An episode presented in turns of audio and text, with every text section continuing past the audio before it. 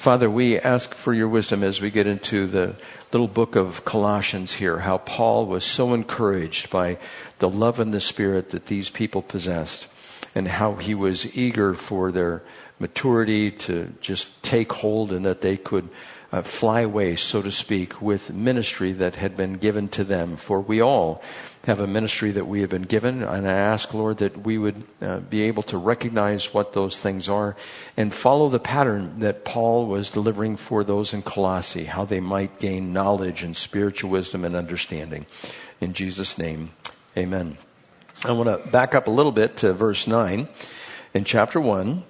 Uh, he's talking about the love in the Spirit, and for this reason that they were expressing the love in the Spirit to all who were around them. He says, For this reason, since the day we heard about you, we have not stopped praying for you and asking God to fill you with the knowledge of His will through all spiritual wisdom and understanding. So those three things Paul was praying for for these people in Colossae. This is something that is good that we can pray for, for our children, for our nieces, for our nephews, anyone who is small, even the older people, we can pray for them as well, that they would have wisdom and understanding, spiritual knowledge.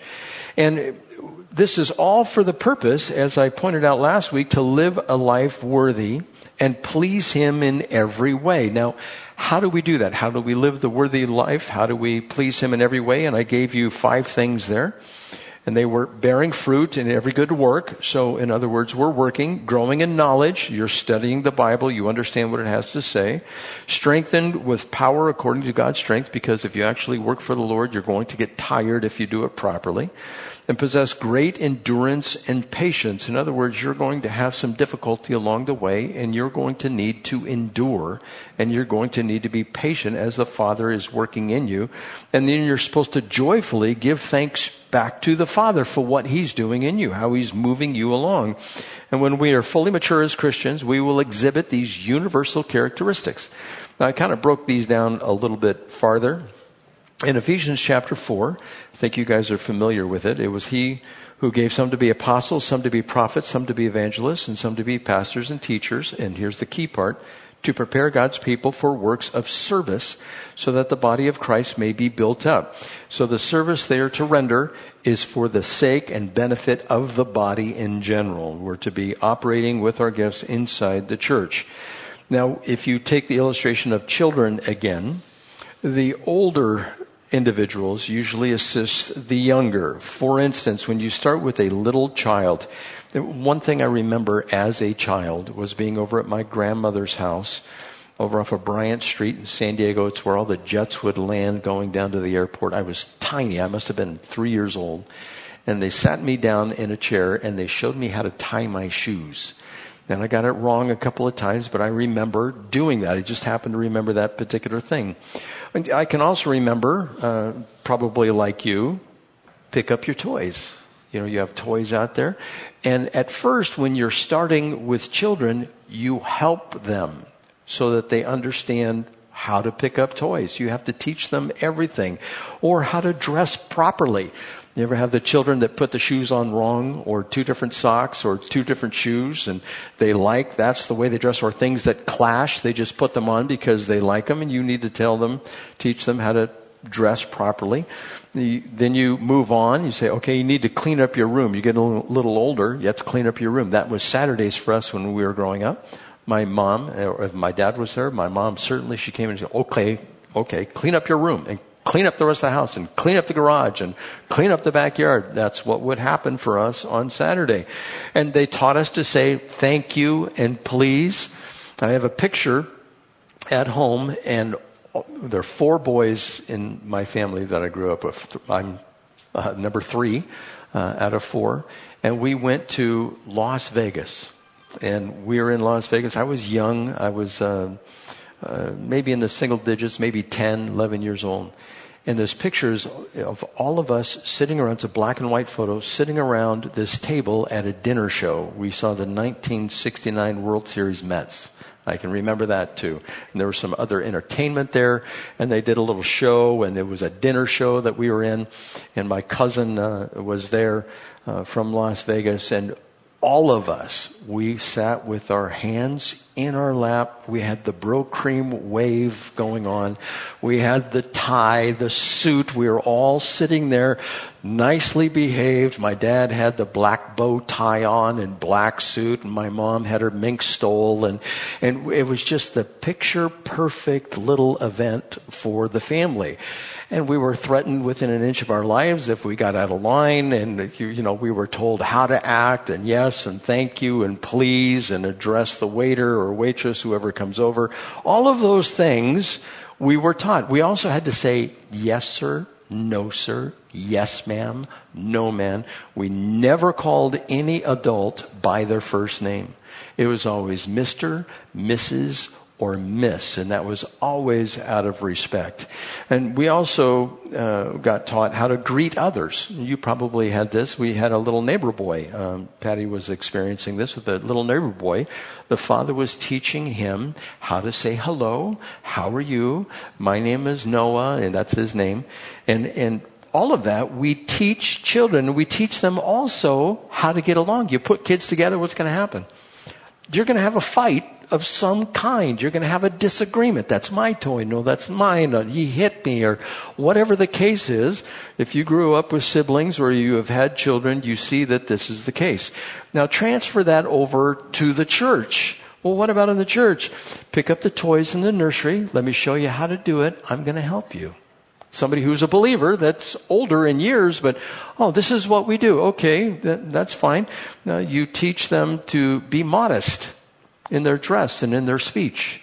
Uh, this is something that a believer will gain a hold of, that they'll gain that idea that you're supposed to be modest in the way that you handle yourself. Or how about let's go, instead of clean up your room, let's go clean up the fellowship hall. Come on, come with me. And somebody who is more mature will take that individual along.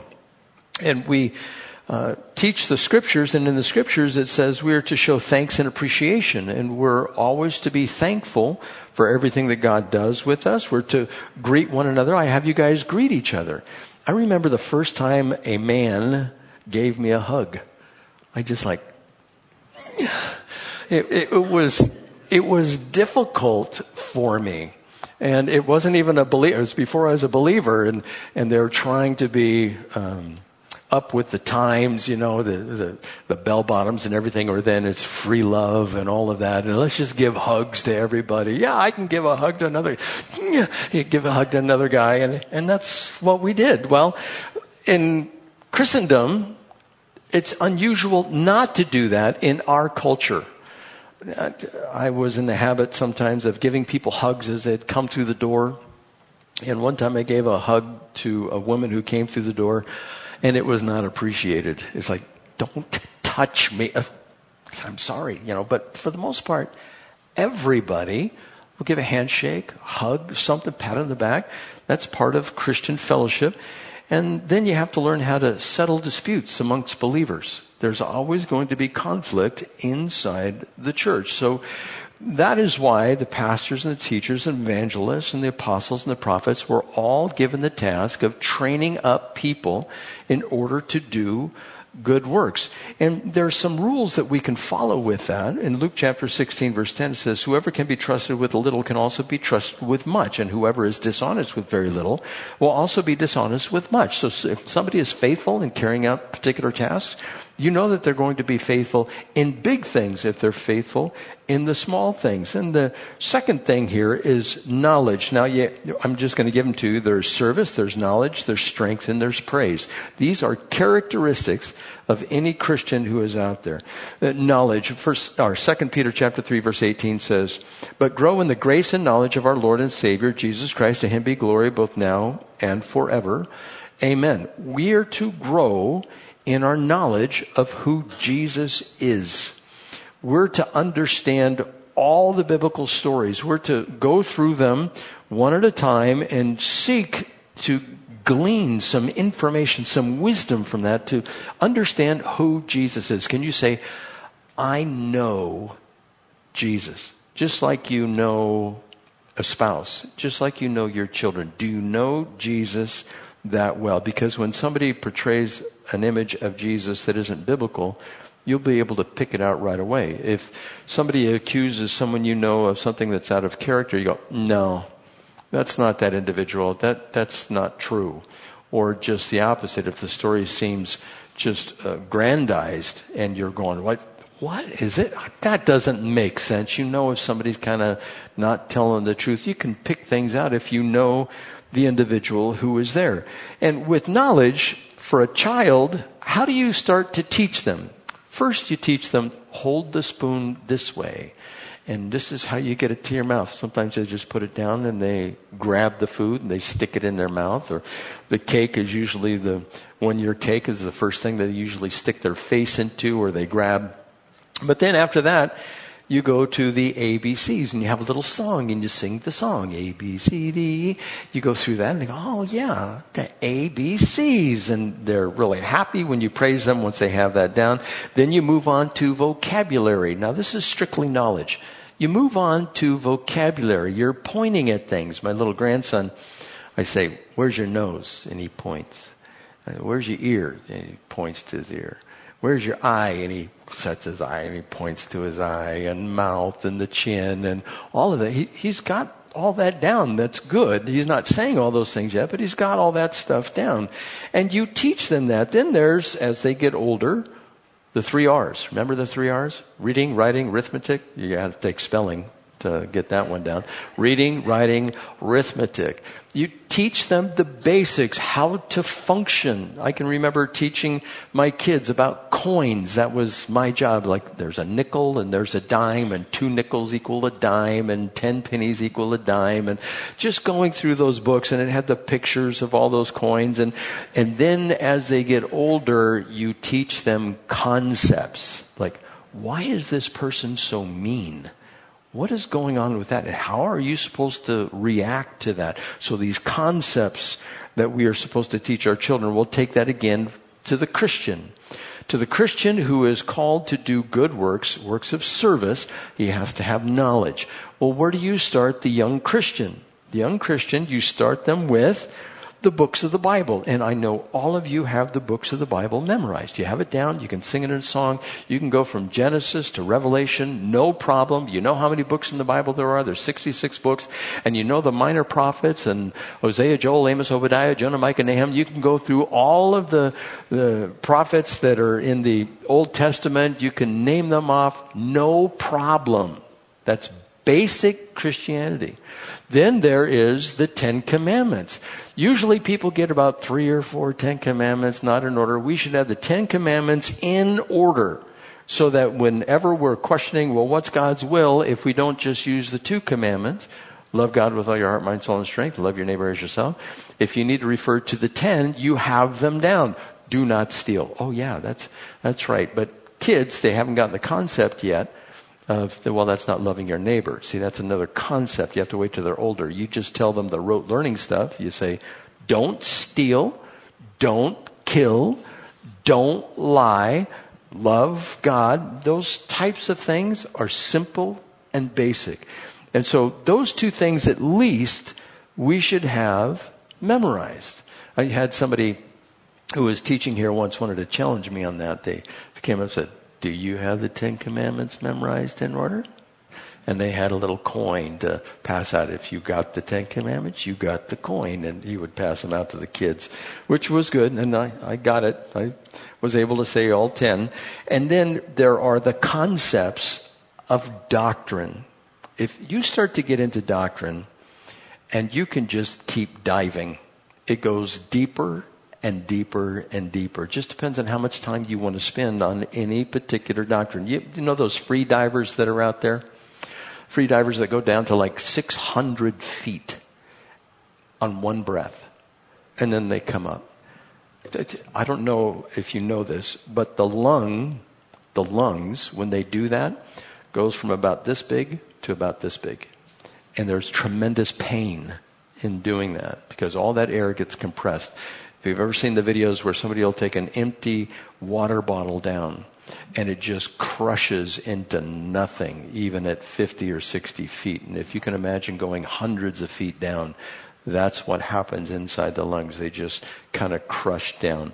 But anyhow, I digress. So this, this idea of doctrine and going deep, uh, soteriology, hamartiology, uh, ecclesiology, all of these ologies that are out there, you can just keep on going in them, and that can be a pursuit for the rest of your life. So, first we have the service, then we have the knowledge, and God never expects us to stop learning. I can remember being in school, looking out the window, thinking, I can't wait to get out of here.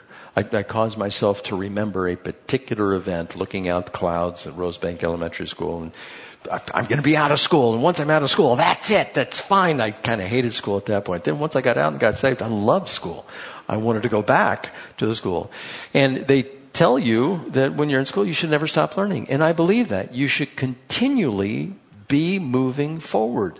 You should continually not only be in the Bible, but reading books about the Bible, how to share your faith, apologetics, all of those different things. I was just able to almost finish a book, uh, Cold Case Christianity, delivered from a perspective of an old detective and how the detective used his skills to determine if Jesus was in fact crucified. It's a great book going through that. But we're supposed to keep on growing. We're never supposed to stop. We're never supposed to think, I have gone as far as I need to go.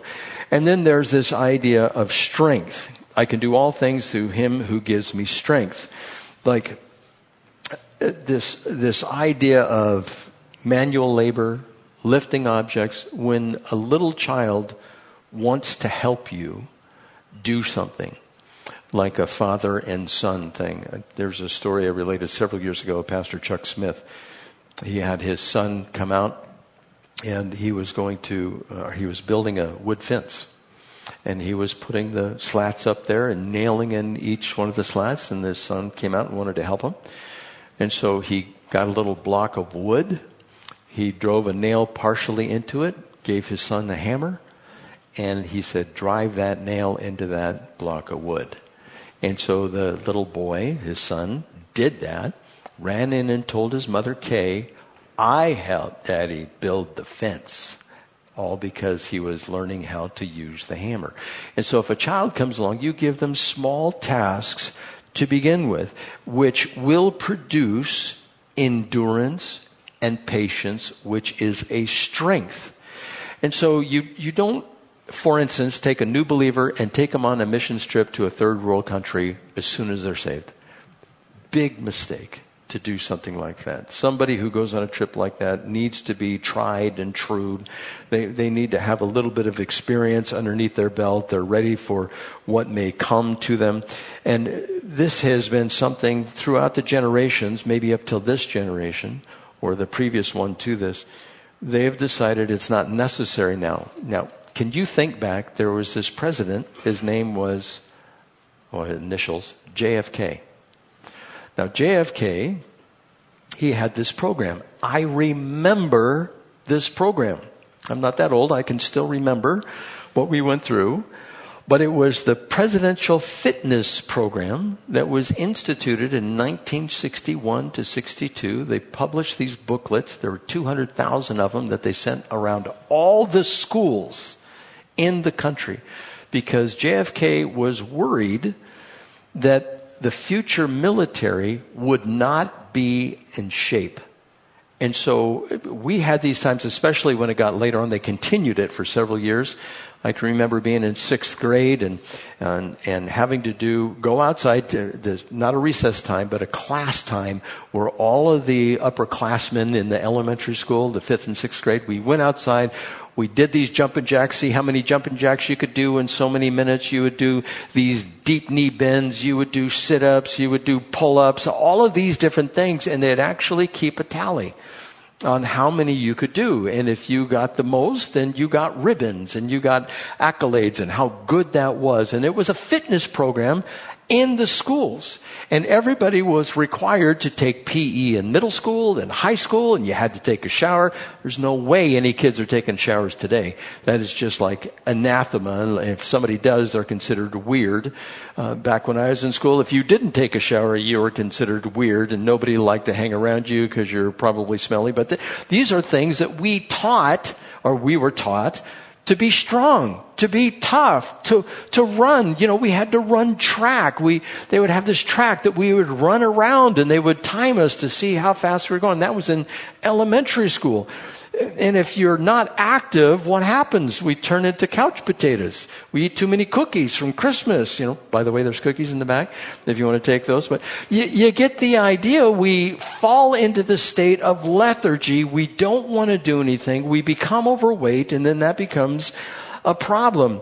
And so as a believer, we're supposed to engage in activities that strengthen us spiritually. And that's what Paul was talking about that they would be strengthened spiritually, that they would endure when they would go out and do the work of ministry. And because of this, it produces character in us. If we allow ourselves to be used, like in Romans chapter 5 verse 3, it says, not only so, but we also rejoice in our sufferings because we know that suffering produces perseverance, perseverance character, character hope. And hope does not disappoint us because God has poured out his love into our hearts by the Holy Spirit whom he has given unto us. And so there are benefits to putting yourself in a position where you're going to be tested and you're going to endure, but it builds character. And we are so concerned in our culture today about not harming anyone, not having anybody endure anything, have everybody be the same, have nobody feel bad because tasks are difficult, because they're hard. And just the opposite needs to happen. We need to, when kids grow up, we don't kick them out, but we say, okay, this is your job. You have to do this. Get it done and come tell me when you're finished. And, and you give them tasks. You give them something just a little bit above their level and hopefully they can adapt to it. That's not what we want to do today. We want to just make everybody feel good rather than have to persevere or endure. And that is going to inure to our detriment rather than to our benefit. And then the fourth thing is praise. Now, you know, when we sang this morning, we're praising God. You know, there's worship, the soulful type where you, raise your hands, but then there's praise. It's like, yeah, I can get into this. It's good. And you hop around a little bit. You move to the left. You move to the right. And it, God wants us to have a party when we're praising Him. It's good to praise the Lord. I think scripture says that. And we're supposed to praise Him with all different kinds of instruments according to the book of Psalms. And if we do that, then we're fulfilling these four things, service, knowledge, strength, and praise. We're going on to maturity. Now, there's a reason why we should seek to live this life that is worthy. There's a, a, a base reason for it, the foundation. It's in verse 13 says, For he has rescued us from the dominion of darkness and brought us into the kingdom of the Son he loves, in whom we have redemption, the forgiveness of sins. So, one thing here, the dominion of darkness. You know, th- this is a phrase that's in scripture and maybe it's in some of the occult, but it's this idea that things are so dark that we were previously in before Jesus, the light, came and rescued us. And when that took place, we were taken out of or redeemed from that darkness. Now, years ago, Jack and Betty, you'll remember this, um, Thurston Lava Tube. We were in Hawaii years ago, and we, it was by, um, not Mauna Kea, Kilauea. It's by Kilauea. And as lava starts to flow, if it's molten, if it's really liquid, it forms these tubes underneath the surface. And they can run for as long as the eruption has taken place. And these can be miles long. Well, there's one, it's called the Thurston Lava Tube, that we descended into. And it was, I don't know, you, it's not quite as tall as this ceiling here, but it, you know, it's, uh, it, it was a big tube. You could drive a car in it. It was so big. And we went down in one side, and they, there was some light uh, going down until you could exit. And then there's a sign warning. You could continue, but there's no light. And so Jack and I, we walked down this Thurston lava tube, and it got so dark. I think you had a flashlight of some kind.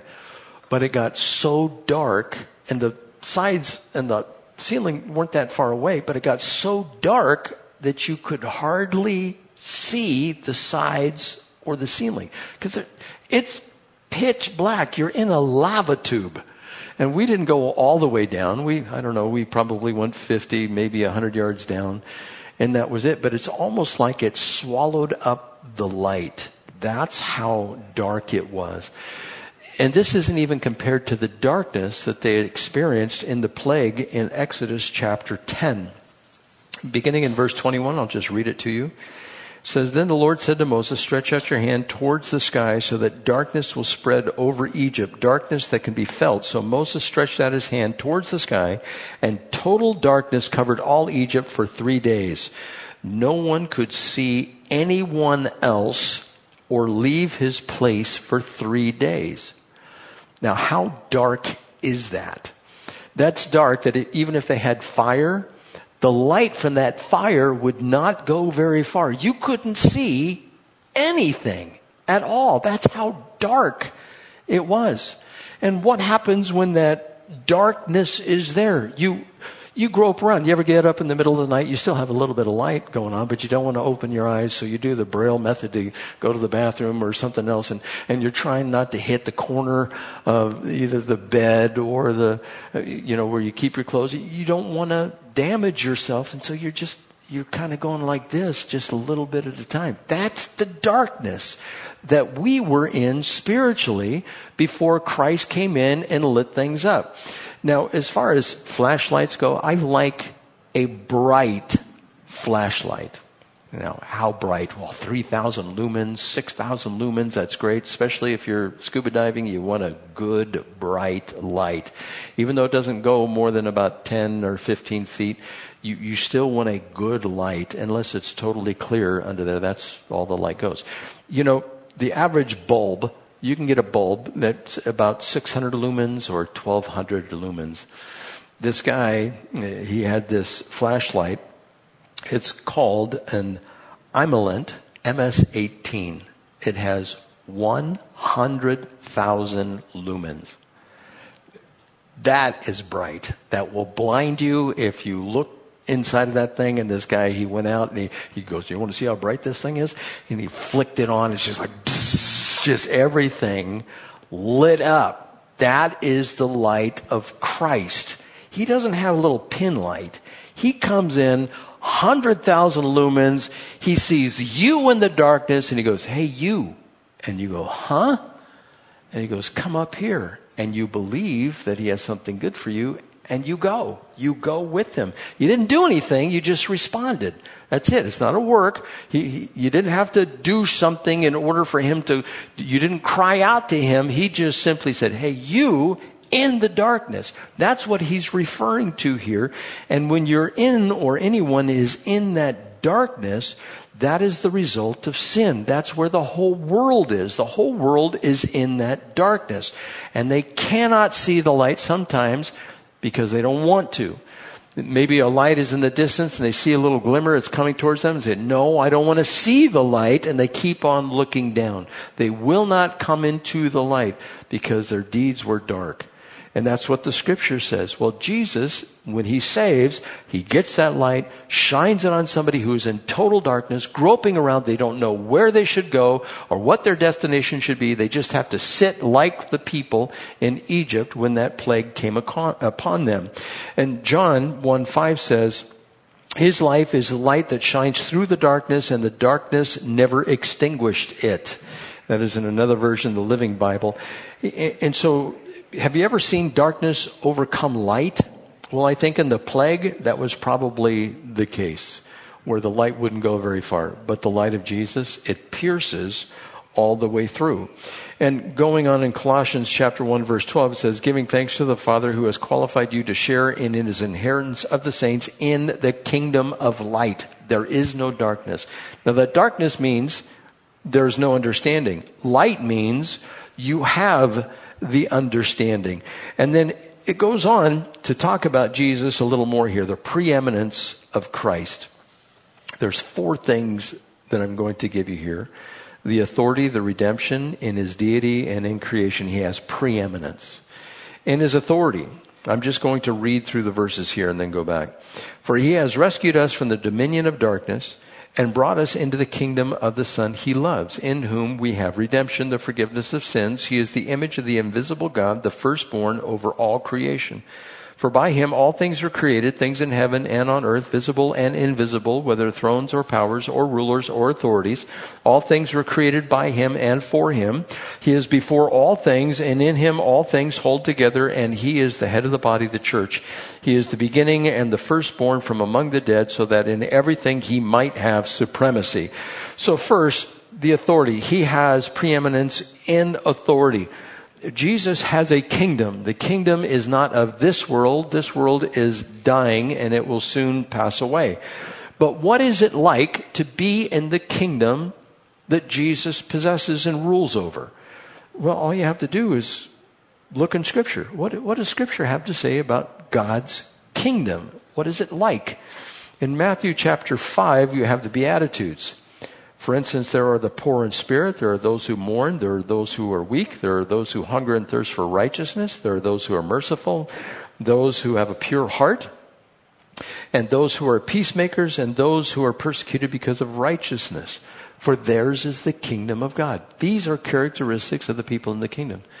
In other words, you're sorry for your sin. You understand what humility is.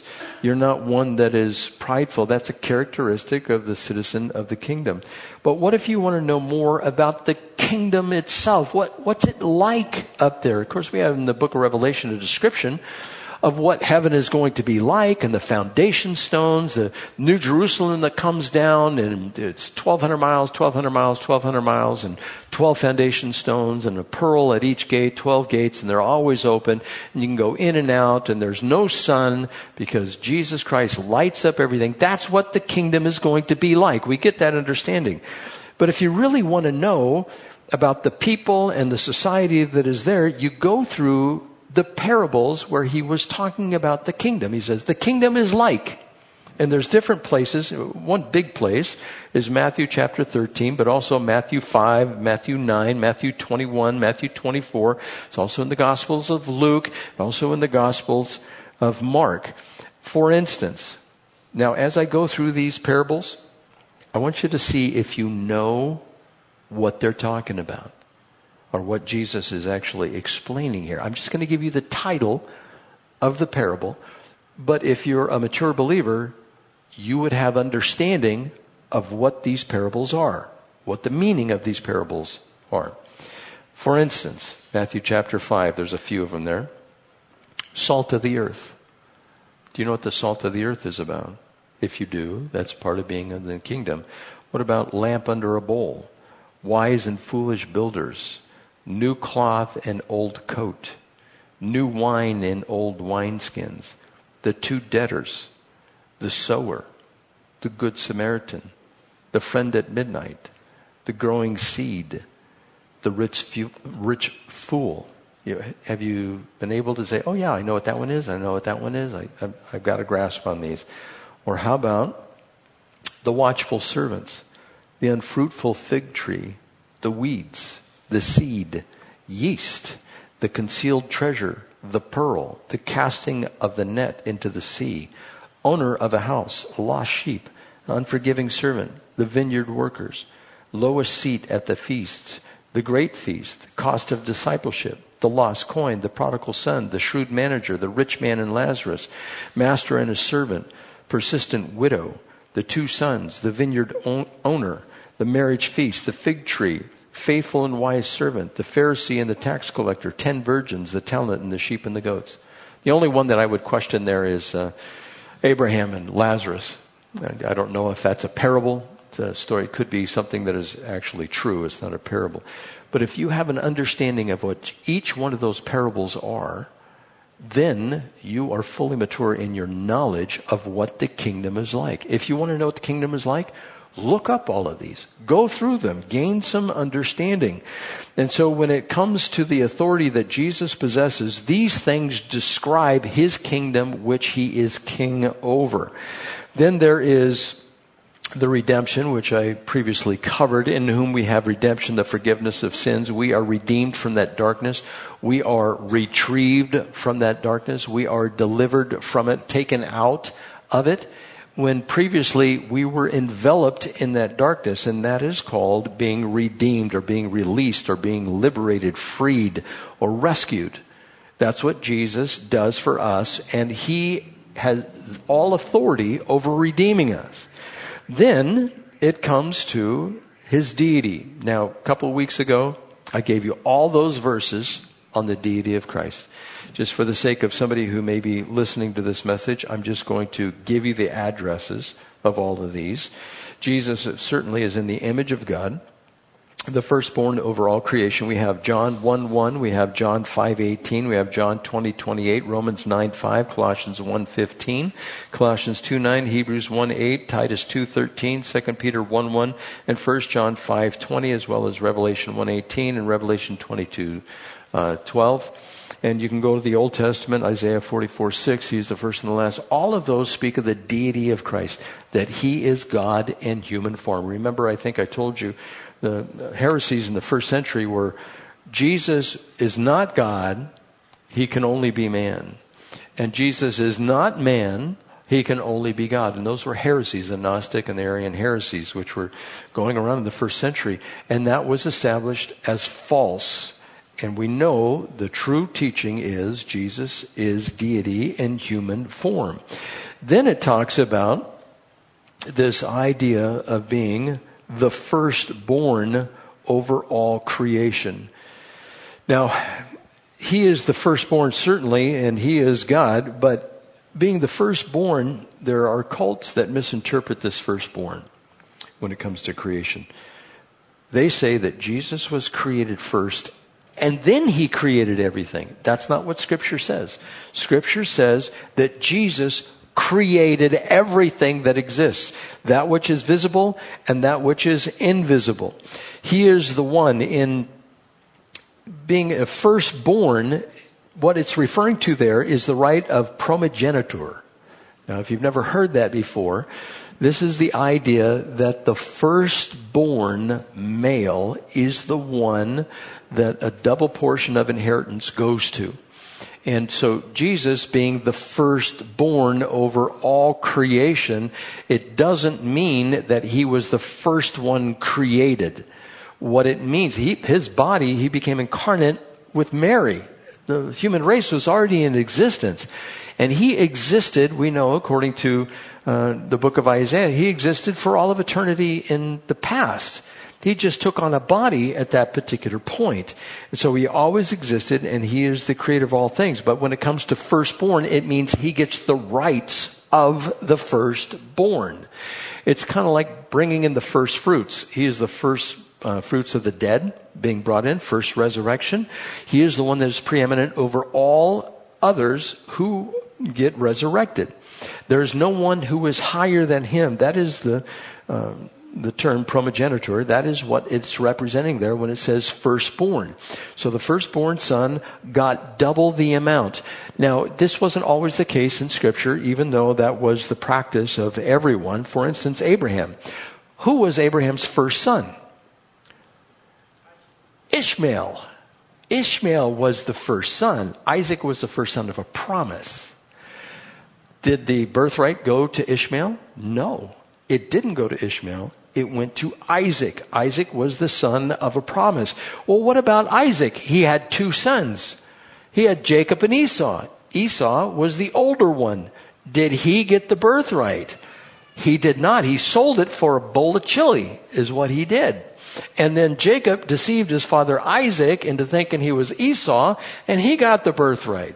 And they knew that uh, people just felt, oh, this is all wrong. It's not supposed to go that way. Well, if you go on from there and you go to Jacob, who got the birthright from Jacob? As Jacob, he would have handed it down to his firstborn. Do you remember who his firstborn was? It was Reuben. Reuben was his firstborn, but he didn't get it because he went and slept with Bilhah. Bilhah was his father's concubine. He went up to his father's wife, is what he did. And he said, man, you're cursed because of that. And so he didn't get the blessing as a result of that. And it kind of goes on down the line. There, there are several people that don't get that line of promeniture. Excuse me, I have to say it right. It's primogeniture. That is the word that we want to pay attention to. Now, this is something we know in our day and age. If you have Queen Elizabeth, Queen Elizabeth II, now she has sons and one daughter. We know that there is Prince Charles. He's getting just about as old as Queen Elizabeth now. Uh, he had, or she had also Princess Anne. She was next in line. Then there was Prince Andrew. Then there was Prince Edward. Guess who the throne goes to next when she dies? It goes to Prince Charles. Now, once Prince Charles dies, it doesn't go to Anne or Andrew or Edward, her other children. It goes to Prince William, who married Kate Middleton. This is the right of the lineage. Whoever is the firstborn, it goes to the firstborn uh, down the line.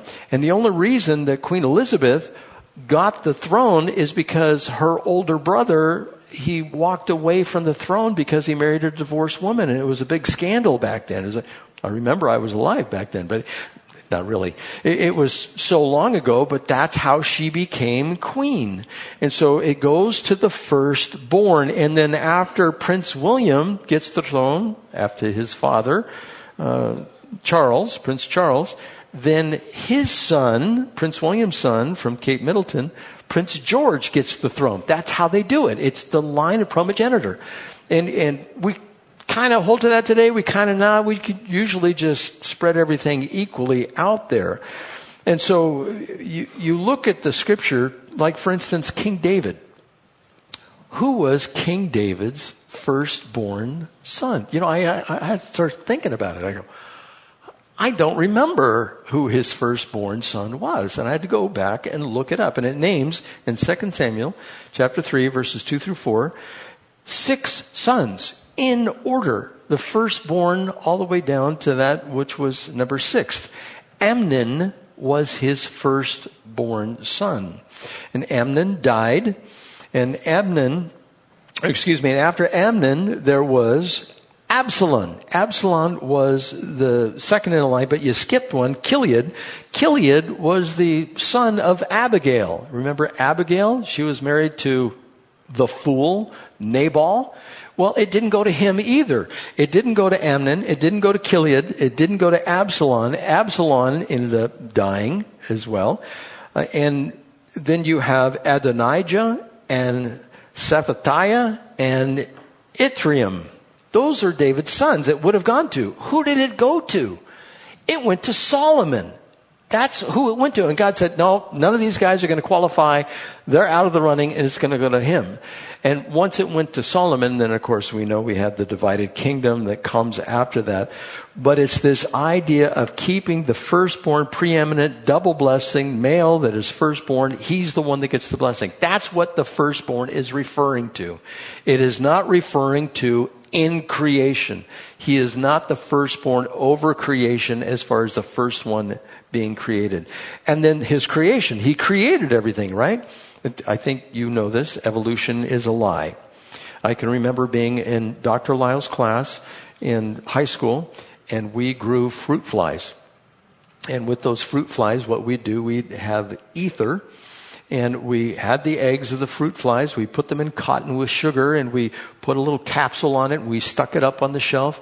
And then once we stuck it up on the shelf, we had to take some ether and we had to anesthetize them and then we had to count the ones that were different, like ones with no wings, one with shriveled wings, one with wings that were intact. And we counted all those out. And Dr. Lyle said, this is how evolution takes place. And I thought, oh, so we evolved back at that time. Well, that's not true. That's microevolution. That's not macroevolution. Microevolution is why aren't we all purple? We're not all purple because God likes diversity in color. We have everything from black to pasty white. You have the blackest of black people. You have the whitest of white albinos uh, that are out there, and their hair is just as white as can be, and you have everything in between. We even had a song as a child that we sang about that: red, and yellow, black, and white, all over. You know, it doesn't matter what color somebody is. God likes that variety which is out there, but that's microevolution. Macroevolution says a dinosaur gave birth to a bird. It, doesn't happen that way. Or an elephant gave birth to an alligator. It, it doesn't, you don't have any transition of species like that. If you were born that, like all dogs that we have, from the little uh, Chihuahua all the way up to a Mastiff, you know, or a Great Dane, they're all dogs. They all came, or wolf, they all came from some dogs. And they just kept on breeding and breeding and they wanted a particular type. That is microevolution. It's not macroevolution. You'll never see a fish turn into a turtle. Of course, I'm being ridiculous here. The combinations that they come up with are just absurd. Evolution is a lie for many reasons which are out there. If you doubt that, you can look up the Discovery Institute, Dr. Stephen Meyer, and he'll talk about teleology. Teleology is there is information in the DNA code which leads to intelligence. This code, information, doesn't come anywhere else except from a mind. Now, this is a philosophical argument. Jesus is the mind that created. How smart is Jesus? You know, when they talk about evolution, so many processes take place at one time. How did we get to where we are? Where the eye has so many functions, where the cell has 10,000 functions on the inside. How many trial and errors would you have to go through to get that cell to function properly? And then to join with other cells and to differentiate between the cells, where you have a heart or a liver or a pancreas or an eyeball or bone. All of those things differentiated. And we think, oh, it just happened. Have you ever seen a robot just come together all on its own? You know, there's one planet in our solar system that is occupied strictly by robots.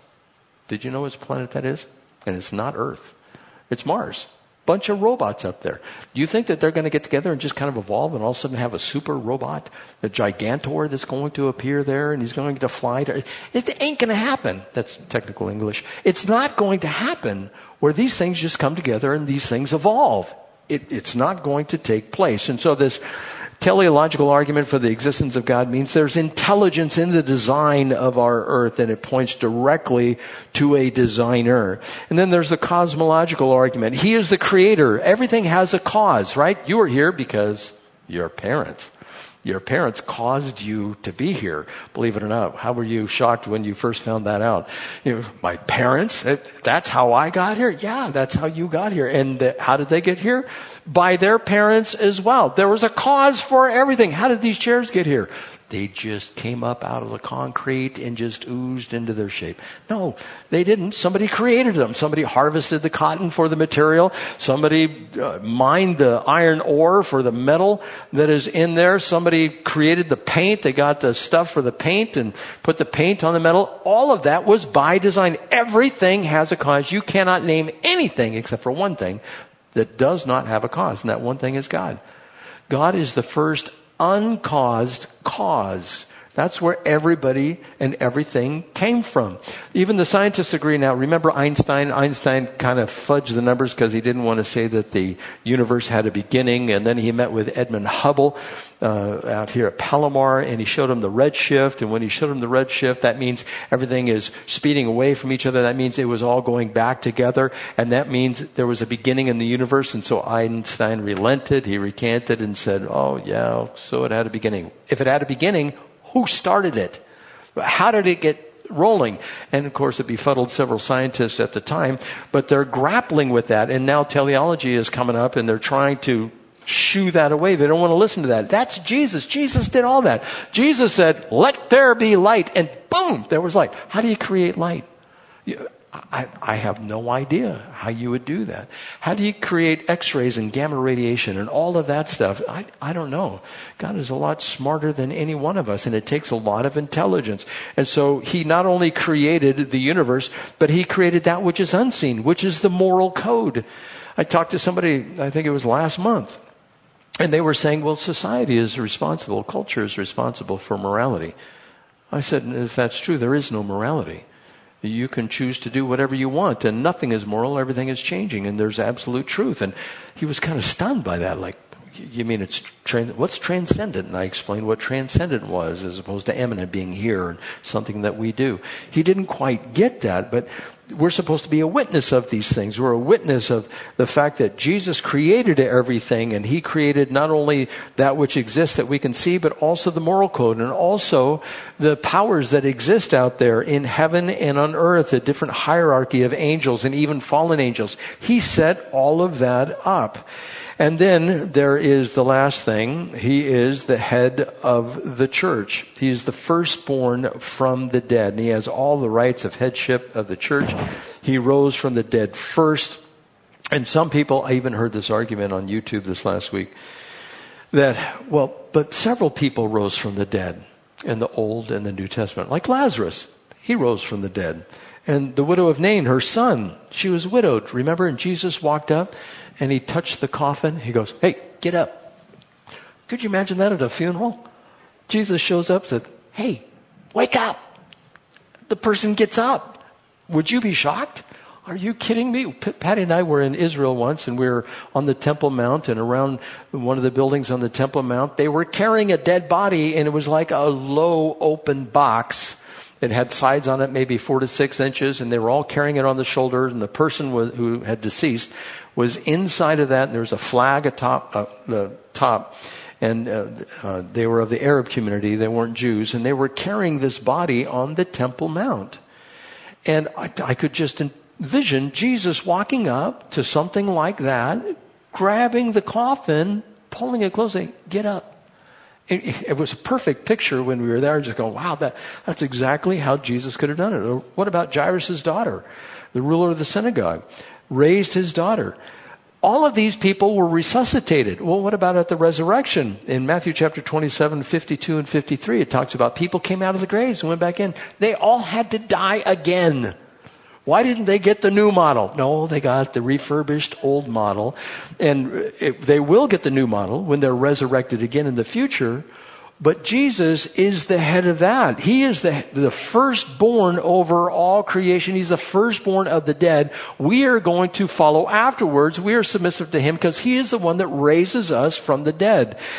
So all these people died again. Jesus is preeminent. That's what this section of scripture is trying to tell us. He is over everything. There is no one who is above him. Now he is submissive to the Father, but the Father has given him all authority. And both the Father and the Son send the Holy Spirit. That's how the Trinity works. There's harmony within the Trinity. And so for us walking away here, how are we supposed to take all this? Well, we've been redeemed out of darkness, a darkness that was so dark you couldn't determine where you're supposed to go or what you're supposed to do. And for all of this, when we recognize that He has redeemed us, and it was for the purpose of maturing, having good works, growing in knowledge, operating by the power of God, gaining endurance, and jo- joyfully giving thanks to the Father. That's why He did it. And then all of this was caused by Jesus. Well, who is Jesus? He is before all things. He's the firstborn. He's not the first human ever born. He is the head over everything. There is no one greater. He is God in human form and deserves our worship. That's what this section of scripture is talking about. That's why we bow down to him. That's why we're humble before him. He has the power of life and death. My prayer for you is that you're able to grasp how wide and how deep the love of God is for you to pull you out of that Thurston lava tube and say, you're going to come into light. He gave you the invitation. You have accepted that. Now it's our job to be that same light, that $100,000 or 100,000 lumen flashlight and point it at people and say, you need to come into the light. And if we do that, we are assisting God in the work that He has called us to do before the foundations of the world. Let's pray. Father, we thank you that Paul was so able to communicate to us who Jesus was and how He is above all things. He is preeminent. He is the firstborn, the primogenitor. He is the one that is deserving of our worship and praise. Help us to do this, Lord, as we go through our day to sing and make merry in our hearts, singing psalms, hymns, and spiritual songs. And may we quote them to each other to encourage each other for what lies ahead. Again, we thank you for your word and for Christmas. In Jesus' name, amen.